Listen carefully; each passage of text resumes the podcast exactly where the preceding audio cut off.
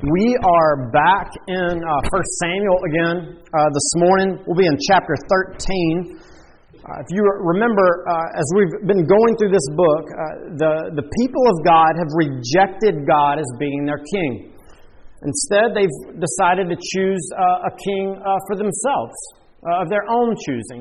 But we saw last week that it's not that easy to get rid of our God. He continues to exercise his rule and his reign over his people, and he continues to seek to motivate them to covenant faithfulness and obedience. We saw last time through blessings, through curses, but ultimately the motivation that we should have for following and trusting and walking with our covenant God is in gratitude. Gratitude for his grace and his mercy and the mighty acts and works he's done on our behalf as his people.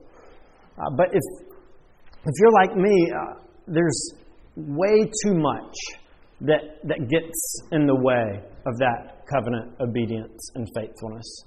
And we're going to see this morning that one of the things that chapter 13 is going to draw our attention to is the place that fear has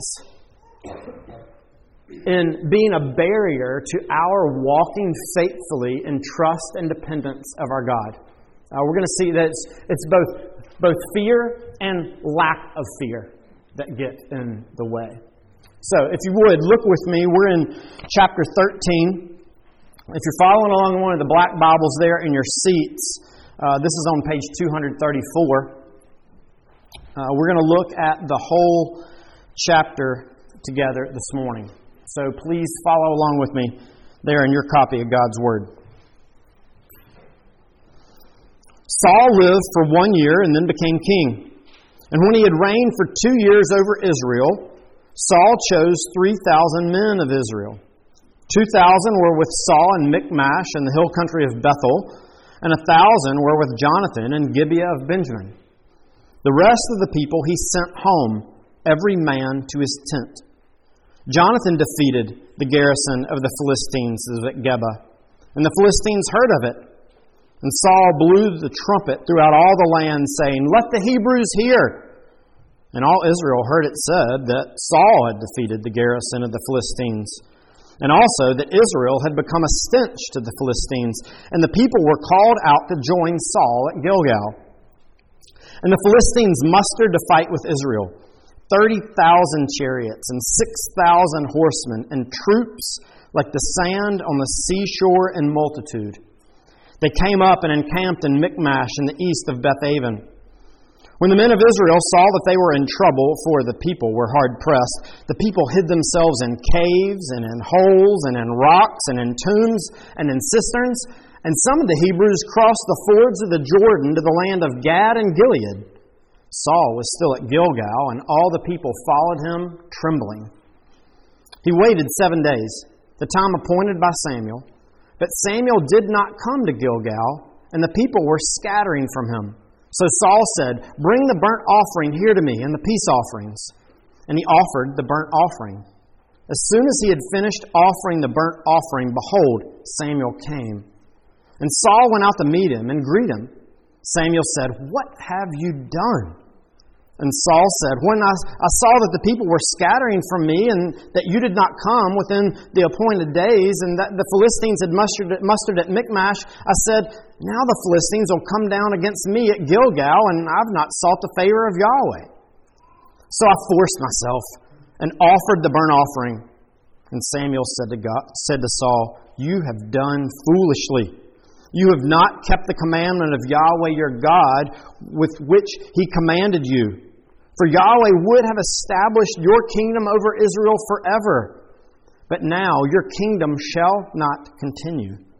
Yahweh has sought out a man after his own heart, and Yahweh has commanded him to be prince over his people, because you have not kept what Yahweh commanded you." And Samuel arose and went up from Gilgal. The rest of the people went up after Saul to meet the army. They went up from Gilgal to Gibeah of Benjamin. And Saul numbered the people who were present with him, about 600 men. And Saul and Jonathan his son and the people who were present with them stayed in Geba of Benjamin, but the Philistines encamped in Michmash. The raiders came out of the camp of the Philistines in three companies. One company turned toward Orpha, the other to the land of Shual. Another company turned toward Beth Horon, and another company turned toward the border that looks down on the valley of Zeboim, toward the wilderness. Now there was no blacksmith to be found throughout all the land of Israel, for the Philistines said, "Lest the Hebrews make themselves swords or spears." But every one of the Israelites went down to the Philistines to sharpen his plowshare, his mattock, his axe, or his sickle. And the charge was 2/3 of a sickle for the plowshares and for the mattocks, and 1/3 of a shekel for the sharpening the axes and for setting the goad. So, on the day of the battle, there was neither sword nor spear found in the hand of any of the people with Saul and Jonathan, but Saul and Jonathan his son had them. And the garrison of the Philistines went out to the pass of Michmash. Let's pray. Our covenant God and King, we thank you that you continue to rule over your people. We thank you that you rule over your word, that it's not myth, it's not fable, it's not the inventions of men, but it is the very word of God, living and active. We pray and ask, Holy Spirit, that you would do your work, accomplish your sovereign purposes in the hearts and lives of everyone here, that we might have our hearts turned and hoping only in Jesus, our King. In Christ's name we pray. Amen. Here, we see that, again, the focus is brought on the disobeying of the commandment of God. Remember what God had told the people before, that it was going to be important that both the people and their king obey and walk with and trust in the commandment that God gives them. But notice here that Saul completely disregards the command of God. Look back over in chapter 13, there in 11. Samuel says, "What have you done?" And Saul says, "When I saw this people were scattering from me and that you didn't come within the days appointed and the Philistines had mustered at Michmash, I said, now the Philistines will come down against me at Gilgal, and I have not sought the favor of Yahweh. So I forced myself and offered the burnt offering."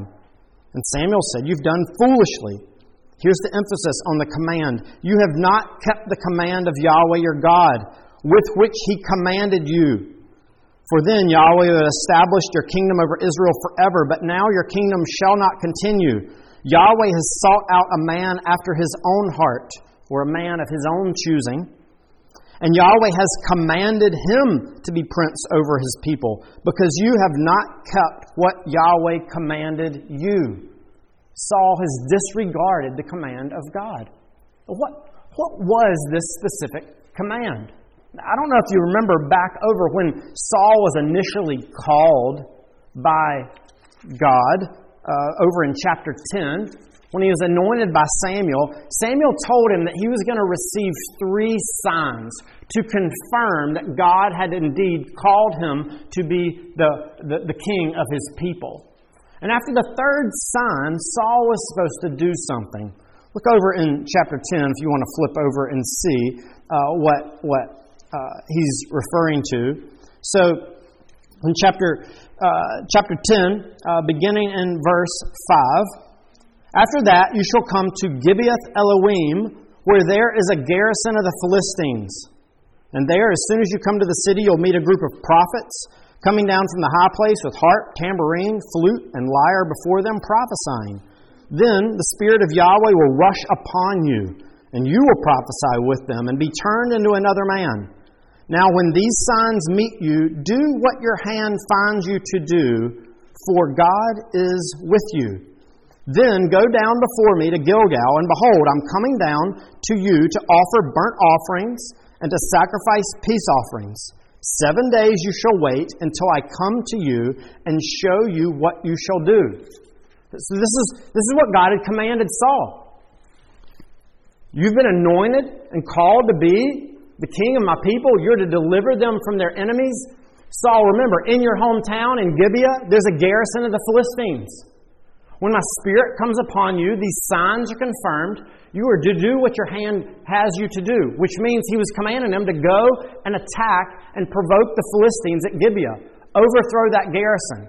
This would have provoked the Philistines into battle. Saul was then to withdraw and go to Gibeah and there wait.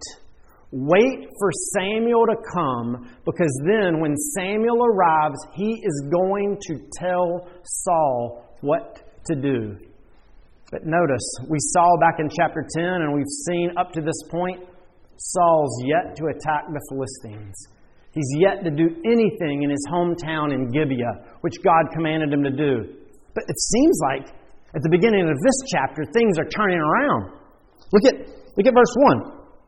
Saul lived for a year and then became king. And then after he had reigned for 2 years over Israel, he chose 3,000 men of Israel. 2,000 were with Saul in Michmash in the hill country of Bethel, and 1,000 were with Jonathan in Gibeah. That's the same town where the garrison of the Philistines was. It sounds like he's beginning to build up an army. Maybe Saul is finally going to obey the command of the Lord. It tells us the rest of the people he sent home, every man to his tent.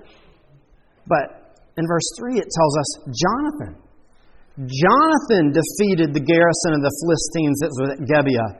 And the Philistines heard of it. It wasn't Saul who attacked the Philistines.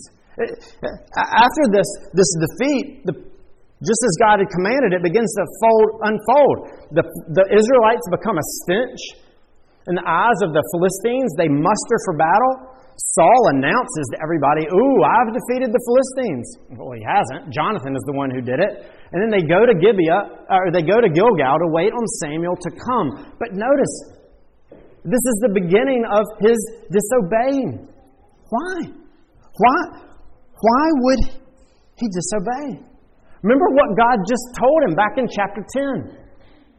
Do what your hand finds you to do, because I'm going to be with you.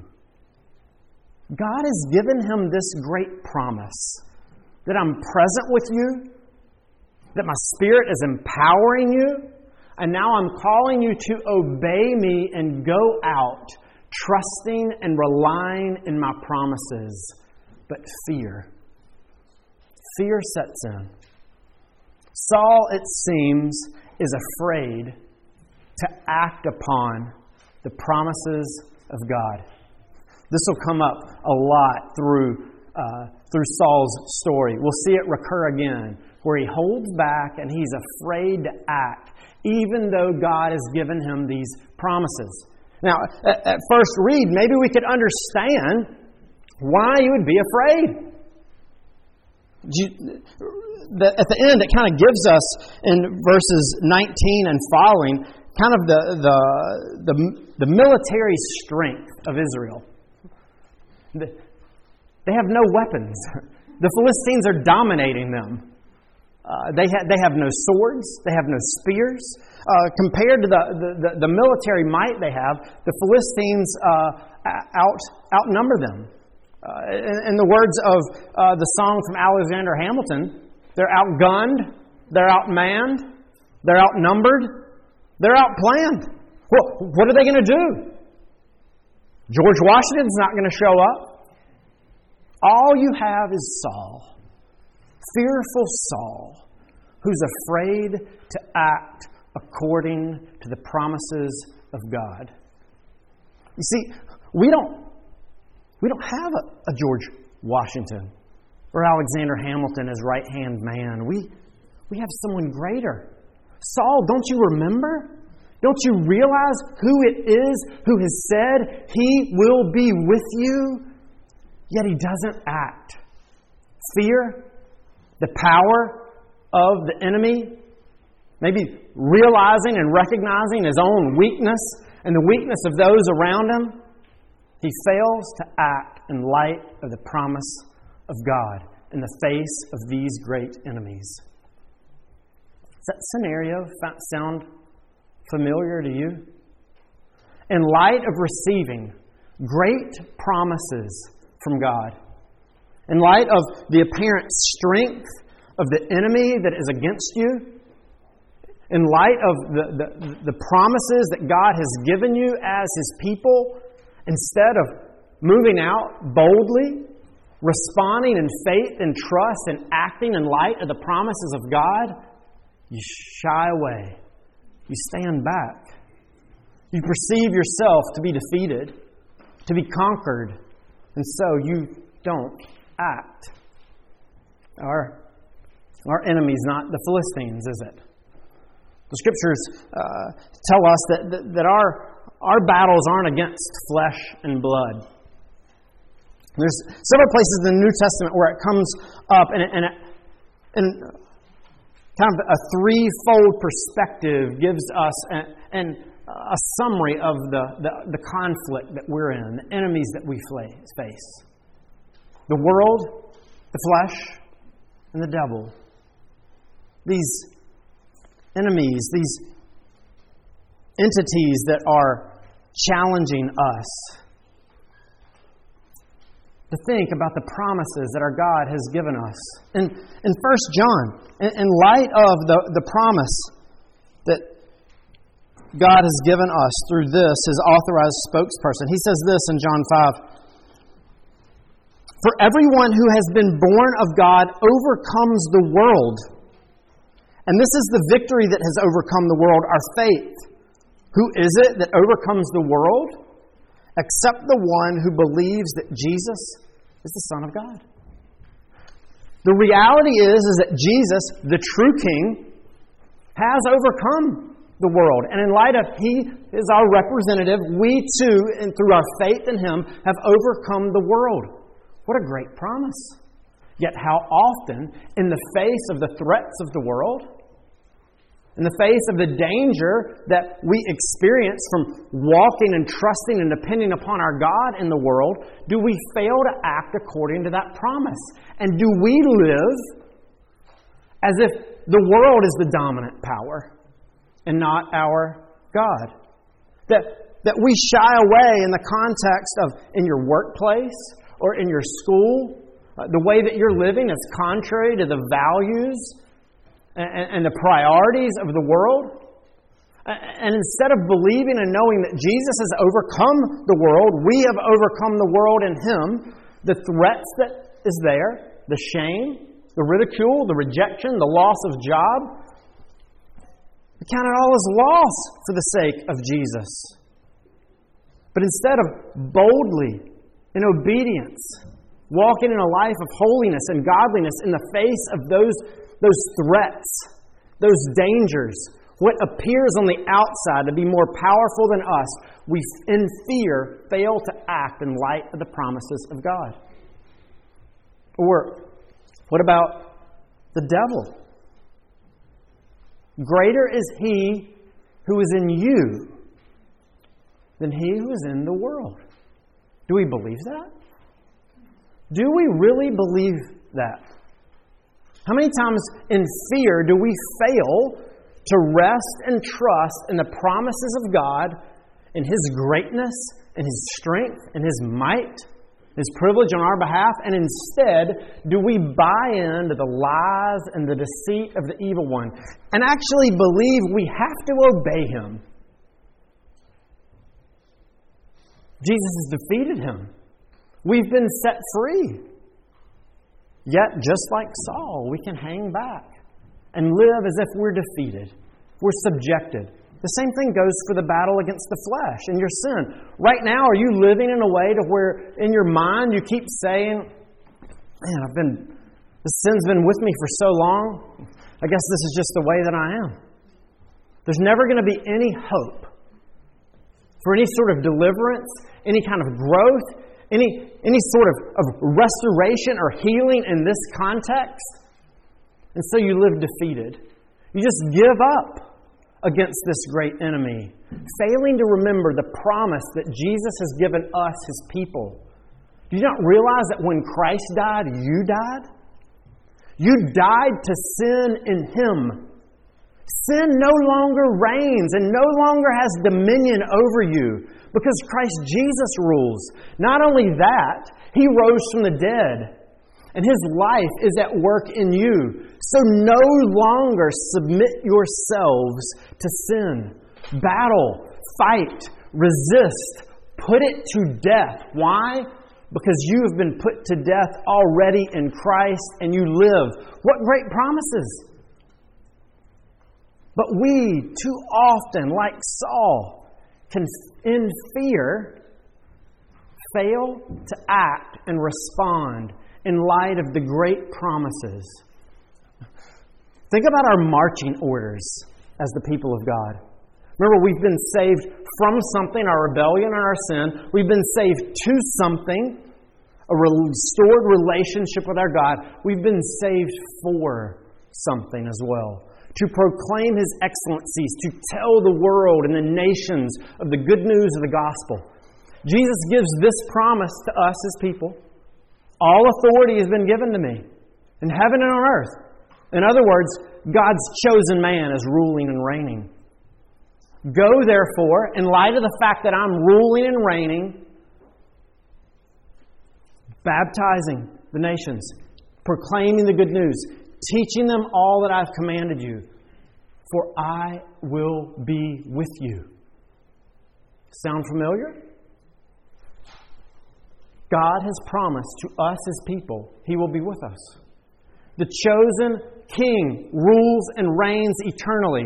Now is the time for the Gentiles to come into the kingdom. Should we?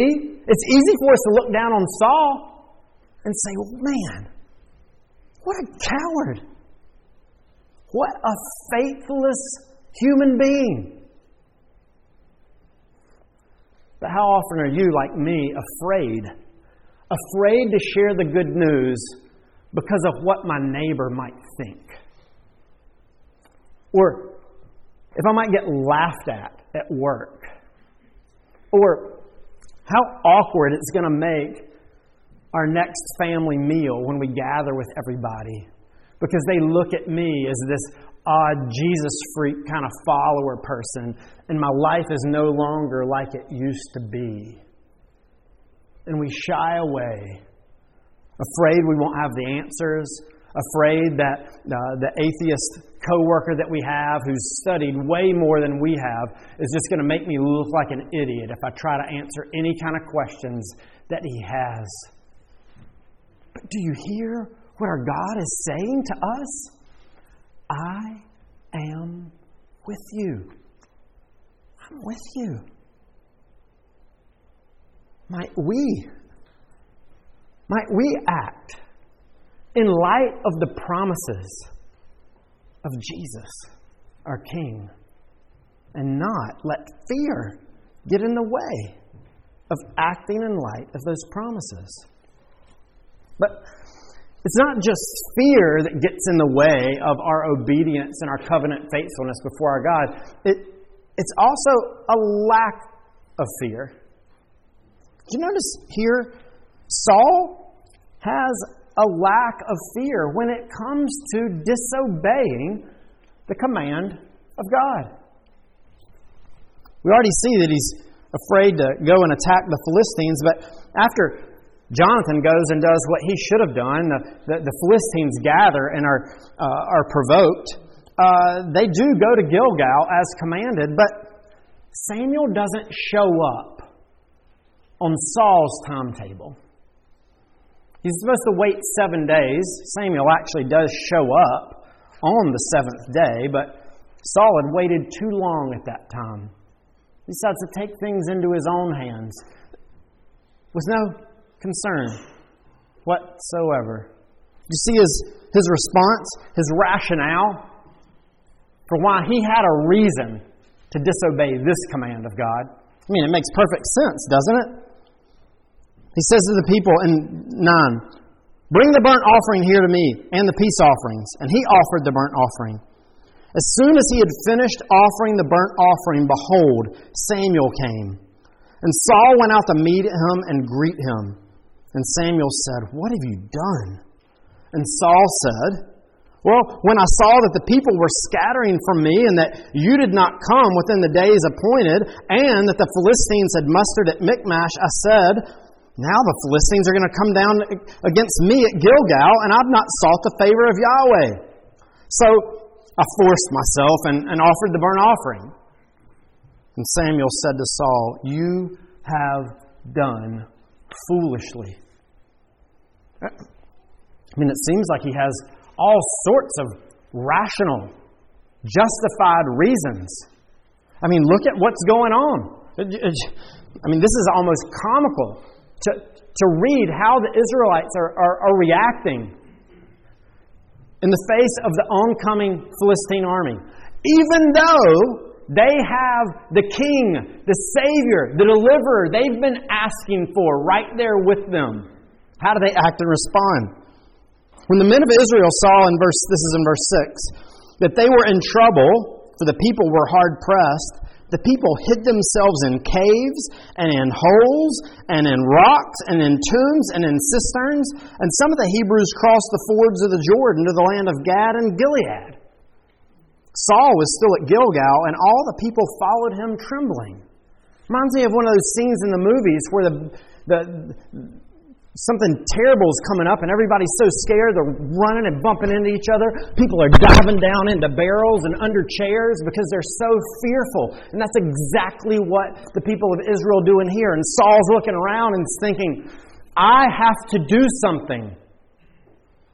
I can't wait on God anymore. He's not acting as quick as I wanted him to. Doesn't it make sense in this moment that I have a reason why I know God commanded that I was supposed to wait. That I was supposed to wait for His command and His instruction. But I have a really, really good, valid justification for why it's okay for me to disobey the commandment of God in this moment. They're running away. You took too long, Samuel. I saw them coming. They were going to attack me. We needed to do something. What was I supposed to do? Wait on God? Well, yeah. Does it sound familiar?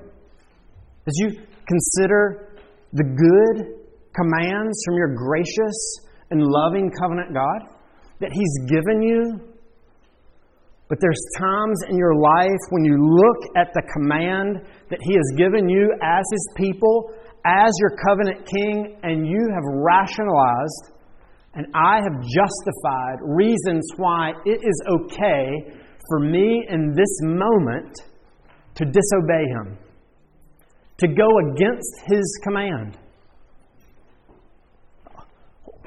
Why shouldn't I be dating that person who's not walking and following and trusting in Jesus? I know that's what God has said, but I've been lonely for so long. And this person's come along and they're really kind. Maybe if I date them for a while, maybe they'll start coming to church. But if I let them go, I'm just going to be alone for the rest of my life. I think God really would want me happy, and so I'm going to disobey Him in this moment and pursue after the person I want to go after. I mean, I have a good reason, don't I? Or to think about it in the business world. I know God has called me to a life of integrity and honesty. Man, look at the way the business operates. This is just the culture and how the industry functions. Deceit and lies are going on all the time. If I hope to make any money at all, if I hope not to be outbid by these other people because I know they're cutting corners, if I don't fudge the numbers here or submit something different there, my family won't eat. I'll lose my job. We'll go under. This is just the way that it operates. And this is what it takes to do business in this industry today. And so I know God's word says something else, but it's okay for me right now to disobey Him because we got to put food on the table. Or to think about your battle with substance abuse. I mean, you've tried what you can, but really it comes down to genetics. It's not really my sin. I mean, if God hadn't made me like this, then I wouldn't be craving this alcohol all the time. And so instead of addressing and dealing with the sin that's in my own heart, I spend all my excuses and my justification on the genetics that I've inherited from someone else, and this is just the way that I am. There's nothing I can do about it. You continue to struggle and be defeated. Or maybe it shows up in bitterness and unforgiveness. You know, I know Jesus has called me to forgive because He's forgiven me, but you don't know what they've done. You don't know what they've said. You don't know how many times they have spoken to me and lied and stabbed me in the back and betrayed me. I can't do it. I know God calls me to, but in this moment, no. Maybe if He changes my heart, I'll do it, but I'm not going to actively work against it. Or maybe you begin to think and go down the path of considering leaving your spouse. You know that the Scriptures say there's only a few reasons in Scripture that would be permissible for there to be a divorce to occur. Adultery or abandonment by an unbeliever. Some gross, heinous violation of the marriage covenant, like physical abuse. But you just can't put up with it anymore. You've grown apart, especially after the kids have gotten grown out of the house. Arguments are becoming too frequent. I don't think God would want me to be happy. And so I'm going to continue to pursue down this path of separation and divorce. Even though God has called me and told me to pursue reconciliation and to remain faithful, I have a reason to disobey in this moment and in this time. We're not that much different from Saul, are we? Whether it's fear or whether it's a lack of fear. Fear to act on the promises of God or a lack of fear in acting against the commands of God. We struggle to follow, trust, and walk with Him. Why would He put up with people like Israel, with somebody like me, with somebody like you? Because you see and hear, even in the midst of all of this that's going on, it's not just Saul, the people are afraid too, even though God is with them. But we see He's continued to be faithful to His promises. And He promises them, I'm not abandoning you. In fact, I'm beginning a work to show you even more how committed I am to pursuing you, my people. And here we see that Saul is rejected. This is going to come up several times over the next several chapters. But notice what Samuel says here as he delivers this word from God. In verse 13, Samuel said to Saul, "You have done foolishly. You've not kept the command of Yahweh your God, with which He commanded you. For then Yahweh would have established your kingdom over Israel forever. But now your kingdom shall not continue." Here we see God acting and working to take away the false Savior and hope that the people are clinging to. But notice what He's doing in exchange.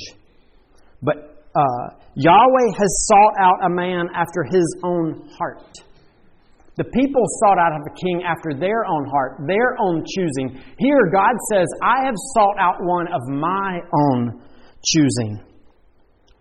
And Yahweh has commanded him to be prince over his people because you have not kept what Yahweh commanded. God's not done. He's already commanding and calling a king of his own choosing to come, to work, to deliver, to enter into the midst of this struggling, unbelieving people. Why? We were reading as a family in our time of family worship one night this week. We're working through this story Bible, and we're in the section where it's covering all the kings of Israel and Judah. It's a whole mess of unbelief and unfaithfulness, and then at times you have a faithful king. But one of the most wicked kings that comes up during this period of Israel's history is Ahab. He's a horrible, horrible, wicked, unfaithful king. And God promises that He is going to judge Ahab and his kingdom. But in the midst of that, after God gives this judgment to Ahab, Ahab puts on sackcloth and ashes. And he repents. And he asks God to relent on this punishment. And God's response is this from the prophet. He says, because Ahab has responded in this way, I'll relent. And the judgment won't come during his time, but it will come during the reign of his son. And Greta immediately goes, I knew he was going to do that. God is always doing that. As soon as his people forgive, he shows them mercy and he forgives them. Did you know he was going to do this? Did you know that he's going to say, in the midst of your rebellion, Israel, I'm going to send another? You see, this man of God's own choosing, later we're going to realize that is a man named David. But David's not that great of a deliverer and a redeemer either.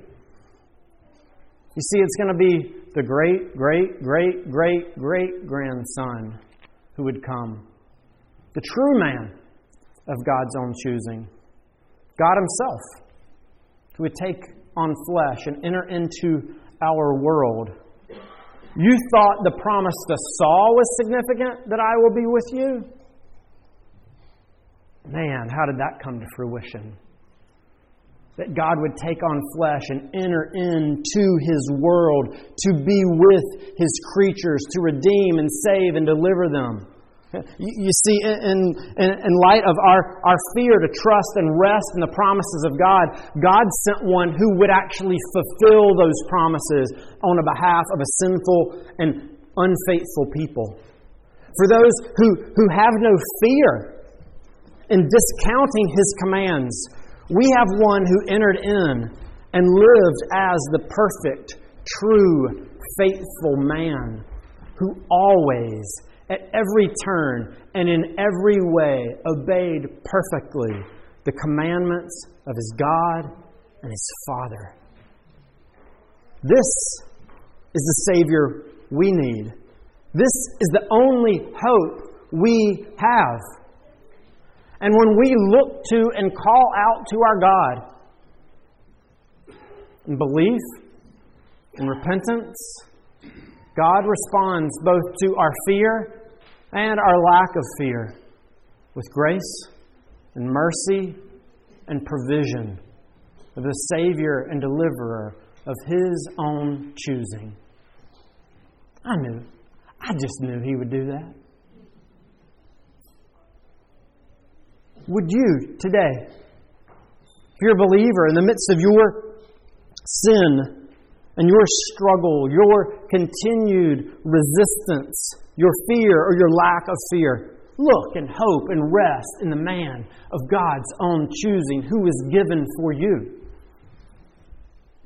If you wouldn't consider yourself or call yourself a follower of Jesus, hear this good news that Jesus calls all who would turn from their sin and look and hope in Him. That forgiveness and deliverance and rescue can be extended to you. It doesn't matter what's part of your story in the past. It doesn't matter what's going on now. It also doesn't matter what's going to happen in the future. Because we're looking and hoping and trusting in the faithful one who has saved and delivered His people for all time. Let's turn our hearts and our hope in Him. Let me pray. Father, we thank You for Your grace and Your mercy to us. Jesus, we thank You that You are the perfect and faithful one of God's own choosing, the man after God's own heart. We pray that You would turn our hearts to You, that we would realize and hope and trust in You in the midst of all that we face, that we would see You are sufficient, You are the victorious one, and that our only hope is in You. In Christ's name, amen.